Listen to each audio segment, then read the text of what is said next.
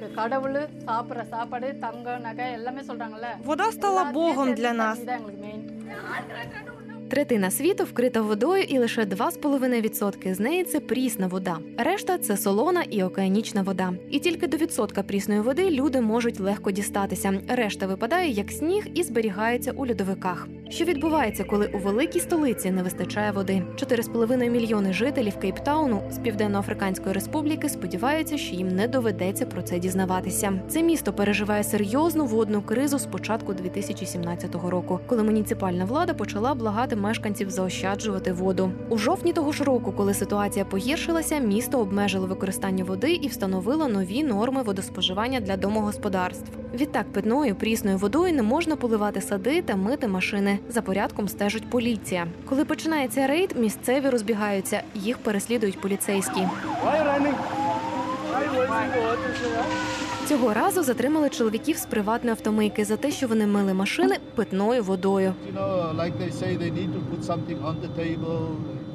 Чому ти тікаєш? Чому ти марнуєш воду? Знаєте, вони зазвичай говорять: мені потрібно поставити щось на стіл. Якщо ви забираєте в мене мийку, чим мені займатись?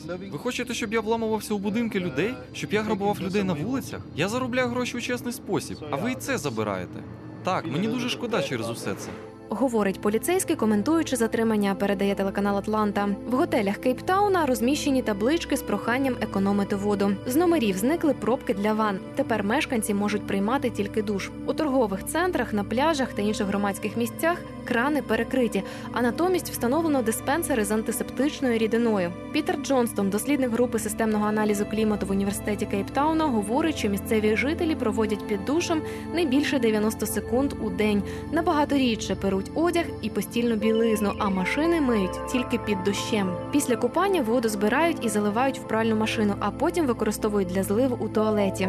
Дощову воду набирають у спеціальні резервуари, щоб використовувати для миття посуду, прання і навіть очищення до якості питної. Для захисту від випаровування власники басейнів їх обов'язково накривають. Також з початку лютого минулого року в Кейптауні великі споживачі води платять більше. Згідно з новими тарифами, один кубічний метр води в Кейптауні коштує майже 2,5 долари США. Для порівняння киянам вода обходиться вчетверо дешевше. Мешканці намагаються обійти заборони на використання води. Протести розростаються містом. Головна вимога доступ до води повинен бути безкоштовним для всіх.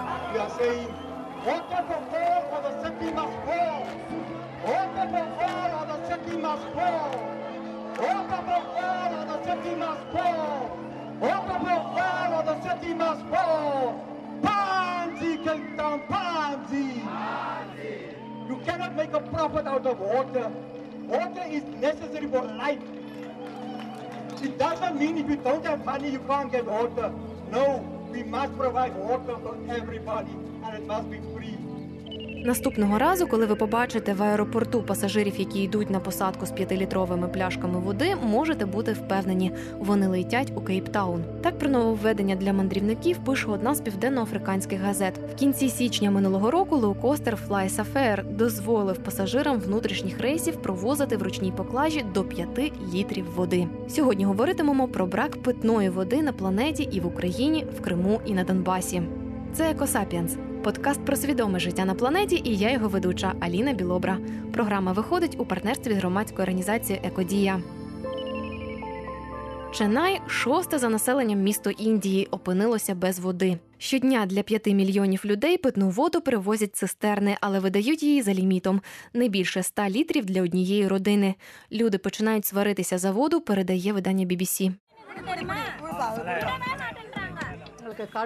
Вода стала богом для нас, важливішою за їжу та золото. Раніше ми псували багато води. Тепер, коли води немає, я шкодую про це. Ми можемо лише молитися Богу, щоб послав нам дощ. І ще наприкінці минулого року головний резервуар Чиная був заповненим, але торік було мало опадів, і відтак резервуари пересохли. Місцевий еколог Арун Крішнамурті попереджає Чинай – сигнальний знак для світової спільноти. Якщо це відбувається тут, то може трапитись будь-де. Причина посухи не лише у тому, що дощів обмаль, а й у тому, що велику частину міста забудували на водно-болотних угіддях. Забудова цих водойм комерційною та житловою нерухомістю однозначно значно вплинула на те, скільки води ми можемо зберегти, і скільки води взагалі лишається для населення, яке від неї залежить. В Індії брак води іноді змушує людей вкорочувати собі віку, розповідає Радшрі у документальному фільмі Людина. У нас не було врожаю, була посуха. Мій чоловік замовив дві криниці по 70 тисяч рупій за кожну, але води в них не знайшли. Тому лози засохли, і в нас не виріс виноград. Я думаю, минулого року мій чоловік був по самі вуха у боргах. Кому першому віддавати? Я не знаю, що робити. Води немає ніде. Була криниця, але вона висохла. Тут більше немає води. Як виплатити борги? Ось чому він покінчив життя самогубством. За підрахунками ООН, до 2025 року половина людства житиме на територіях, де бракуватиме води. У теорії вода це H2O. Зробити воду мало б бути легко. Треба лише взяти два атоми водню і з'єднати з атомом кисню. Хіба це складно? Виявляється дуже. Просто змішавши водень з киснем, воду ви не отримаєте. Для того, щоб їх з'єднати, потрібна енергія. Проблема з додаванням енергії в це рівняння полягає в тому, що масштабна хімічна реакція легкозаймистого водню і кисню, який підтримує горіння, може призвести до досить великого вибуху. Тому небезпеки в цієї ідеї більше ніж користі. Наразі людство з досвіду астронавтів та космонавтів знає, як жити в умовах, коли воду нема де брати. Так, астронавти НАСА на борту МКС використовують воду, яку отримують з сечі за допомогою спеціальної системи очищення. Російські космонавти нею гребують, говорить радянський космонавт Георгій Гречко. Вони вважають пити за краще воду, перероблену з конденсату повітря, що видихається. До речі, проблеми води описали в романі про астронавта Марсіянин і показали в одноіменному фільмі. Вчені зацікавлені не тільки в створенні і збиранні води на землі. Насправді їх дослідження поширюються на найвіддаленіші куточки космосу. Зараз астронавти НАСА покладаються на свою систему відновлення води для переробки водню і вуглекислого газу в космосі для отримання води і метану. У космосі у них немає дощу і водойм, які є у нас. Тому кількість води ще більш обмежена. Було б майже ідеально, якби ми могли брати воду з космосу. Але наскільки це реально? Це Екосапіенс, подкаст про свідоме життя на планеті. Далі говоритимемо про нестачу води у Криму. До анексії Криму у 2014 році воду на півострів постачав Північно-Кримський канал. Його будували впродовж 10 років з 1961-го. До того часу жити спокійно можна було лише на південному узбережжі Криму. Решта території на півночі півострова була зневоднена, засолена і непридатна для рослинництва та проживання людей. Канал побудували, щоб забезпечити водою посушливі території Херсонщини і Криму з Каховського водосховища. Завдяки цьому каналу Україна забезпечувала до 85% потреб Криму у прісній воді. Після анексії Криму Росії у 2014 році постачати воду на півострів через канал припинили.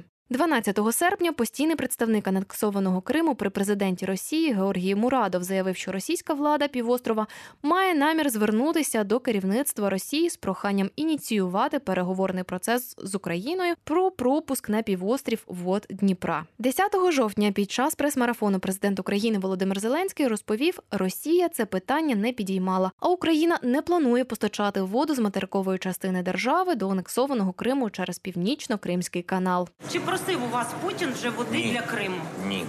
Чи готові вести переговори на цю тему? Переговори це ж хтось, хтось повинен починати. Щоб переговори були, хтось повинен починати цю тему. Тему та сторона не підіймала. А, Ми в цьому питанні захищаємо Україну. В цьому питанні ви знаєте, що відбувається, що відбувається в Криму, що відбувається з приводу цього питання. Що ми готові, ми робимо. На Херсонщині там нормальний комфортний КПВВ. Е, хочемо е, інвестування зараз грошей і є ідеї з приводу теж на Херсонщині показувати Кримові. Дивіться, як ми вкладаємо гроші і там розвивати е, інфраструктуру на Херсонщині, особливо, особливо біля тимчасового кордону з Кримом. Тому питання води не обговорюється. Не піде вода північно-кримським каналом Ні. в Крим. Нагадаю, що у серпні у змі поширилося повідомлення, що Росія хоче домогтися від нового керівництва України відновлення постачань прісної води в Крим і планує ініціювати переговорний процес з Києвом. Володимир Зеленський збирався підняти питання Криму під час зустрічі чотирьох країн у нормандському форматі, але у Росії відмовилися обговорювати повернення окупованого Криму Україні ані в нормандському, ані в будь-яких інших форматах. Про це заявив прес-секретар президента Російської Федерації Дмитро Песков. Передає російський інтерфакс. За словами Пескова, питання приналежності Криму було закрито свого часу. Радіодовідка. Після перекриття північно-кримського каналу Крим потерпає від посухи, втрачено деякі культури, а також зменшується урожай. Пишуть Крим Реалії. Кримське село Ішунь, колишній рисовий край. Чотири роки тому місцеві поля були сповнені дніпровської води. Тепер рис тут не вирощують, але підприємство не збанкрутувало. Збирає врожай льону для виробництва олії. Прибуток навіть зростав, поки не прийшла посуха. Наразі люди констатують, що внаслідок посухи, яка вбиває соняшник, кримське сільськогосподарське підприємство Джанкойського району несе збитки майже у 25 тисяч доларів. Пише видання з 2014 року. Підприємство відмовилося від вирощування рису, а також розведення корів. Представник окупаційної влади в Криму Сергій Аксьонов озвучив збитки кримських аграріїв. Вони становлять майже 16 мільйонів доларів. У 2014 році було зведено дамбу. Вона не пропускає воду на територію півострова. Наразі її кличуть старою, бо добудовують нову дамбу, за допомогою якої вода зможе потрапляти до Криму. Проте існує лише одна вимога: Крим повинен бути повернутий під контроль України. Росія повертати Крим не збирається. Відтак окупаційна влада Криму хоче побудувати водопровід і постачати воду з Тайганського водосховища в Білогірському районі півострова. Пишуть Крим Реалії. Завершити будівництво планують наступного року. Це Екосапіенс, подкаст про свідоме життя на планеті, і я його ведуча Аліна Білобра. На тимчасово окупованих територіях питання води теж актуальне. У вересні минулого року у тимчасово окупованій Макіївці в Донецькій області сталося масове отруєння питною водою. У лікарні тоді потрапили 39 людей. Серед них були двоє дітей. Про це тоді написав представник уповноваженого Верховної Ради з прав людини в Луганській і Донецькій областях Павло Лисянський на своїй сторінці у Фейсбуку. Частину людей доправили до лікарень міста Донецька. Всі вони скаржилися на біль у животі, нудоту, підвищену температуру і озноб. У деяких зафіксували виражену інтоксикацію і зневоднення. За словами Лисянського, це сталося через помилки в системі дезінфекції води в Макіївці. Про проблеми знали також у комунальному підприємстві Вода Донбасу, яке знаходиться під контролем так званої ДНР. Напередодні вони радили місцевим жителям протягом 5-7 хвилин кип'ятити воду перед вживанням. Місцеві прісні води забруднюють води, якими підтоплює шахти, говорить голова Всеукраїнської екологічної ліги Тетяна Тимочко. Е, відключення, відкачування шахтних вод е, і е, таким чином затоплення шахт відбувається не тільки на окупованій території. Частина шахт на нашій території також відключена від відкачування і відбувається поступове затоплення. Але проблема полягає в тому, що ті шахти, які знаходяться саме на окупованій території, вони по ландшафту, вони геологічно знаходяться вище. Бо на нашій території якби від знаходиться територія Сівер, протікає Сіверський Донець, і якби такий ухил іде. І по підземним горизонтам, оскільки всі шахти між собою пов'язані, ці води швидше переміщуються на нашу територію. Навіть ті шахти, де відкачується вода, відбувається значне підвищення рівнів. Воно вже почало турбувати. Проблеми засолення прісних вод стосуються не лише окупованих територій, а й підконтрольних Україні територій, оскільки вода переміщується під землею вільно. Три тижні тому назад експертна група Всеукраїнської екологічної ліги, я особисто була в складі цієї групи. Ми відвідали турецьке вугілля. В місті Торецьк Донецької області говорили з фахівцями, з геологами, і з'ясувалася от саме ця тенденція до підтоплення деяких шахт або до затоплення окремих шахт, саме внаслідок того, що на тій стороні, наприклад, шахта Гагаріна відключена від відкачування в районі Горлівки, відбувається переміщення цих вод по, по дійсно шахтним виробкам, по цим по цьому підземному простору перетікає під ухилом саме на е, територію, е, яка знаходиться під контролем української влади. І тут я з вами повністю погоджуюсь, що е, ну, природа не має кордонів і меж, і забруднення того ж Сіверського Донця, е, яке відбувається на території на окупованій території, потім перетікає на територію Росії, бо Донець з України далі мандрує е, по території Росії. Наразі проблему потрібно вирішувати на урядовому рівні, говорить Тетяна Тимочко. Е, Шахтні води в районі Тарецька, ми вже це знаємо, ми це бачили. Є вихід шахтних вод е, уже на поверхню. Просто такі, якби навіть як вистріли такої води, потім воно опускається знову, але місцеві жителі нам про це сказали, наші активісти, і ми це бачили, ці місця, де е, солоні води вже виходять на поверхню. Е, Це означає, що в деяких горизонтах е, е, шахтні виробки за, повністю за, е, за, заповнені водою, відбувається розрихлення пород, е, зміщення цих пород і е, вже є певне просідання. Е, Це дуже небезпечні явища, які можуть призвести до втрати інфраструктури, руйнування доріг, мостів, опор електроенергії і будівель людей, ну і промислових підприємств. Це величезна, повторюю, комплексна проблема, яка, ну, якщо обраховувати це е, ну, мільйонні, мільйонні, багатомільйонні витрати з бюджету. І тут дійсно потрібні не тільки зусилля громадських активістів або вчених, які досліджують цю територію, цю проблему. Е, Потрібні серйозні ну, такі пропрацювання на державному рівні е, питань, що далі робити, як ця ситуація далі буде розвиватися, в якому напряму буде відбуватись підтоплення, яким містам і селам і населеним пунктам загрожує е, руйнування інфраструктури і будівель, і таке інше. І треба думати про перспективні напрямки розвитку Донецької і Луганської області на наступні 10-20 років з урахуванням цих процесів. Тому що ту воду, яку перестали відкачувати, її потім не відкачаєш миттєво, а можливо, її ніколи не відкачаєш. Тому що це мільйони, мільйони кубів засолених вод. Куди це відкачувати? Україна могла перейняти досвід Німеччини. Тут є досвід е, Великобританії і особливо Німеччини, які протягом 30 років закривали свої шахти. І тут був величезний комплекс природоохоронних заходів, які врахували от ці моменти. І, наприклад, е, в Німеччині є. Такий пілотний проєкт, який називається Міні-РУР, за рахунок якого, наприклад, е, е, дві-три шахти в величезному регіоні дійсно є шахтами, які використовуються для перекачки, вод, е, просто якби от такої постійної перекачки одна в одну, і тримання рівня вод в інших шахтах. Бо е, це не тільки е, ті процеси, які ми говоримо: руйнування геологічного середовища, просідання е, великої частини території і забруднення ґрунтів. Тут іще мова йде про е, забруднення підземних горизонтів прісної води. І ми, якщо ми знаємо, на якій глибині, і це треба ще раз досліджувати по Донбасу, на якій глибині залягають ці підземні води, ми маємо е, не викачувати всю підряд воду, але ми маємо точно тримати такий рівень, щоб засолені води не зайшли в підземні водоносні горизонти. Ми тоді втрачаємо не тільки величезні території, ми взагалі втрачаємо е, підземні води на значній, значно більшій території, тому що підземні води дійсно їхній рух е, просто важко передбачити.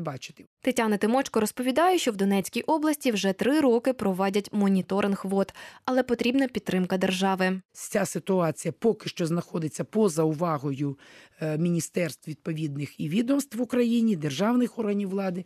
Е, Всеукраїнська екологічна ліга підготувала аналітичну записку для президента України, Ради національної безпеки і оборони.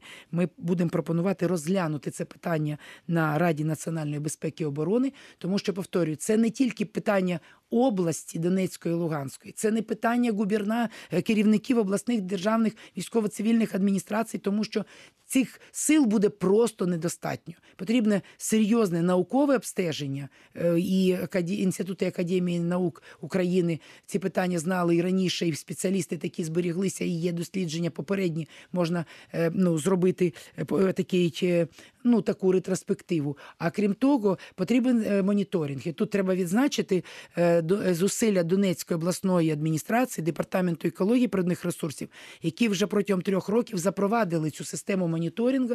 Вона почала, вона вже встановлена, вона відпрацювалась в такому режимі експлуатаційно випробувальному, і тепер вона починає працювати. І це стосується атмосферного повітря, водних ресурсів, ґрунтів. І зовсім недавно Всеукраїнська екологічна ліга запропонувала внести до переліку е, об'єктів моніторингу саме підземне геологічне середовище і стан е, підземних вод, е, стан шахт, шахтних вод, рівнів шахтних вод, з тим, щоб ну принаймні ми могли фіксувати ці зміни, з тим, щоб були ухвалені відповідні управлінські рішення. Тетяна Тимочко вважає, Україна повинна подбати про те, аби залишити водні ресурси для прийдешніх поколінь. Е, е, президент е, України Володимир Зеленський був на саміті в Нью-Йорку от кілька днів поспіль, і він виступав з промовою про сталий розвиток. Так не він один. Всі лідери всіх країн. Ви можете взяти, знайти в інтернеті виступи лідерів різних країн, малих і великих, розвинутих і не дуже. І всі вони говорили про сталий розвиток. І всі розуміють під сталим розвиток такий розвиток країн, регіонів, виробництва і споживання, яке не шкодить довкіллю, який дає можливість природному середовищу відновлюватись і дає можливість користуватись природними ресурсами не тільки нинішнім, а й прийдешнім поколінням. Це є визначення сталого розвитку, який, яке знають усі. Лідери, усі політики, усі люди е, розумні на цій планеті. І тому, коли наш президент виступає, говорить про сталий розвиток, то ми маємо точно е, урядову програму перепрацювати саме на засадах сталого розвитку. На сьогоднішній день проєкт програми уряду поки що не відповідає засадам сталого розвитку. Ми маємо над цим працювати. Ми маємо доповнювати, маємо вносити зміни з тим, щоб Україна зберегла свої природні багатства для наступних поколінь. І водний ресурс це основа життя. І в першу чергу ми маємо змінити, якісно змінити е, на засадах європейських стандартів водної рамкової директиви Європейського Союзу, змінити водну політику. Доступ до води обмежують і малі гідроелектростанції, переконана Тетяна Тимочко. В Закарпатті знаю, що зараз також розгорнулась е, знову дискусія щодо будівництва е, на малих річках е, Закарпаття, також цих малих гесів. І всім пояснюють, що це ніякої шкоди немає, що це придумали екологи, що це чомусь екологам потрібно зупинити розвиток української економіки. Ніякого відношення до розвитку української економіки мала гідроенергетика не має взагалі. Робочих місць вони не дають бо вони працюють в автоматичному режимі практично. Вони не дають великих прибутків до місцевого бюджету. Як правило, вони зареєстровані в великих містах і туди платять податки в місцеві ради. Нічого цього немає. А величезна шкода. Природним екосистемам. Якщо це, наприклад, е, гірський, е, гірський регіон е, Карпати, ті ж самі, то хто захоче їхати відпочивати і дивитися на цю потвору на березі прекрасної Карпатської річки? Ну нікого ні туристи не захочуть цього. Розумієте? А, а тоді люди втрачають просто основний заробіток, бо основний заробіток у людей, які живуть в Карпатському регіоні, просто досі залишається туризм. І до речі. В багатьох країнах світу ми це знаємо. 10% від усього бюджету складає туристична галузь. Україна з її прекрасними, чудовими можливостями саме рекреації, туризму, оздоровлення і, і відпочинку могла би також мати е, цей, е, цей, е, цю статтю доходів. Але ніщівна хижацька політика економічна вона знищує не лише майбутню перспективу економічного розвитку, вона не дає просто жити людям, вона знищує природу. Негативно впливає робота класичних гідроелектростанцій не тільки на довкілля, але й на економіку містечок навколо цих річок, каже еколог та активіст громадської організації Екологія права людина Петро Тестов. У коментарі видання «Що там» він говорить, що ГЕС шкодять водному туризму, а так звані малі ГЕС це просто схема заробітку на зеленому тарифі, який в Україні один з найбільших в Європі. Проти малих гідроелектростанцій і голова Всеукраїнської екологічної ліги Тетяна Тимочко. Скільки буде сил у Всеукраїнської екологічної ліги, у інших громадських організацій, у місцевих громадян і місцевих активістів, ми не дамо збудувати цей каскад. Це просто назавжди знищення Дністра. Оці шість е, ГЕСів, які вони збираються будувати, це просто зразу поставити хрест на річки Дністер.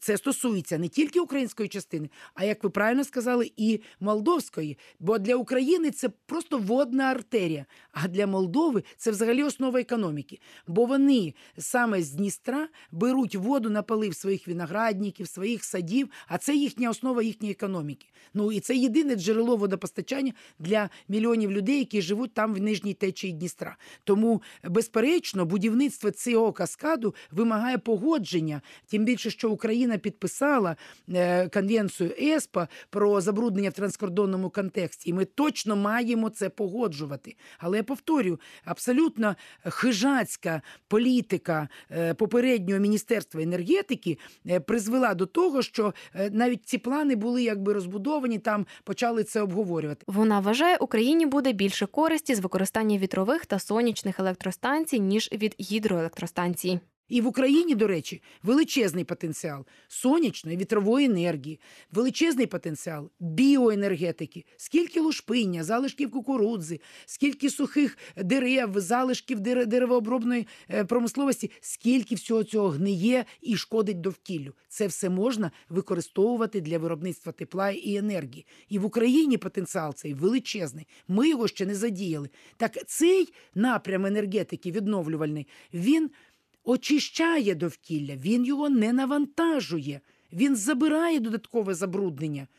Ні, вони почали е, всі кинулися в малу енергетику з тим, щоб знищити до кінця ці малі річки. Але малі річки це життя великих річок. Знищуючи малі річки, зупиняючи течію на малих річках, ми просто не даємо води в головні артерії. А чого варте лише це будівництво, плановане будівництво каскаду ГЕС в верхів'ях Дністра?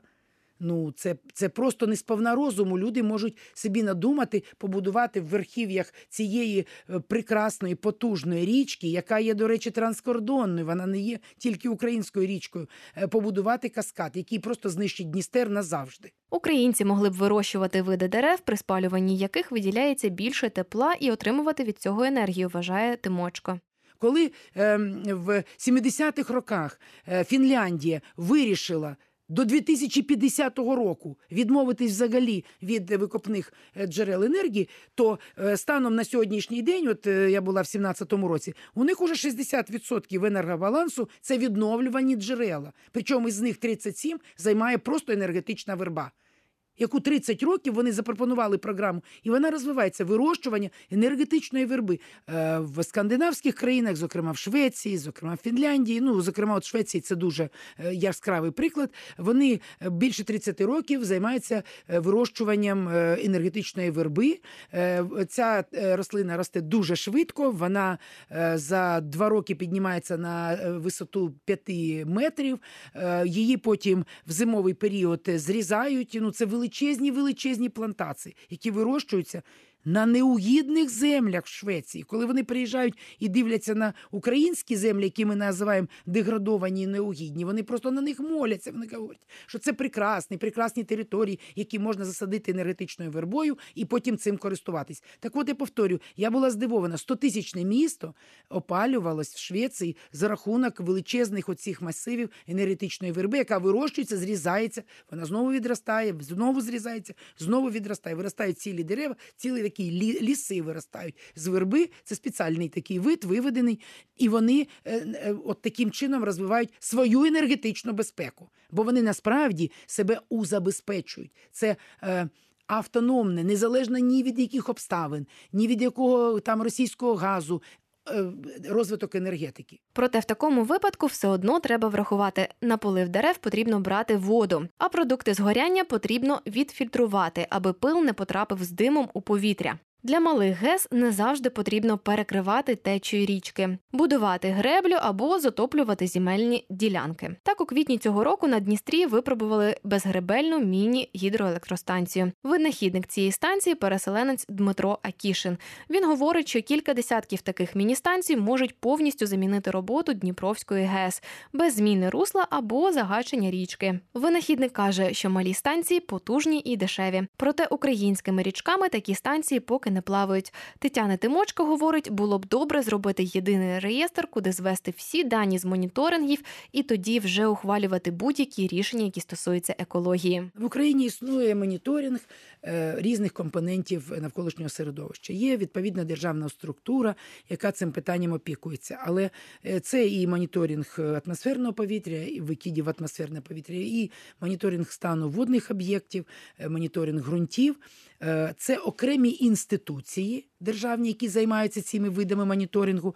На жаль, е, Міністерство екології і природних ресурсів за більше ніж 20 років, 8 років, так і не спромоглося створити єдину систему екологічного моніторингу, де ці всі дані сходяться. ну, Про просто сказати, якби нібито на один комп'ютер, на одну машину, в один центр, де вони між собою корелюються, де можна е, ці вимірі, вимірювані результати співвіднести, і головне дати комплексну оцінку стану довкілля для ухвалення екологічно е, важливих і правильних рішень. Так, от окремі компоненти моніторингу стану довкілля в Україні є. Єдиної цілісної системи немає, і це чергове завдання для е, нового уряду, бо без існування такої і фонового моніторингу, і кризового моніторингу е, неможливо ухвалювати економічні навіть рішення, бо е, відсутність такої інформації може призвести до серйозних не тільки екологічних, але і соціально-економічних наслідків. Маємо е, цю систему моніторингу е, створити. Є сучасна техніка, є сучасне обладнання, є прекрасні взірці в інших країнах, які ми можемо взяти за основу і просто дуже швидко якісно не винаходячи власний так званий український велосипед, з яким гралися майже 30 років, а просто використовуючи європейський досвід, дуже швидко започаткувати, сформувати цю систему інтегрованого екологічного моніторингу в Україні.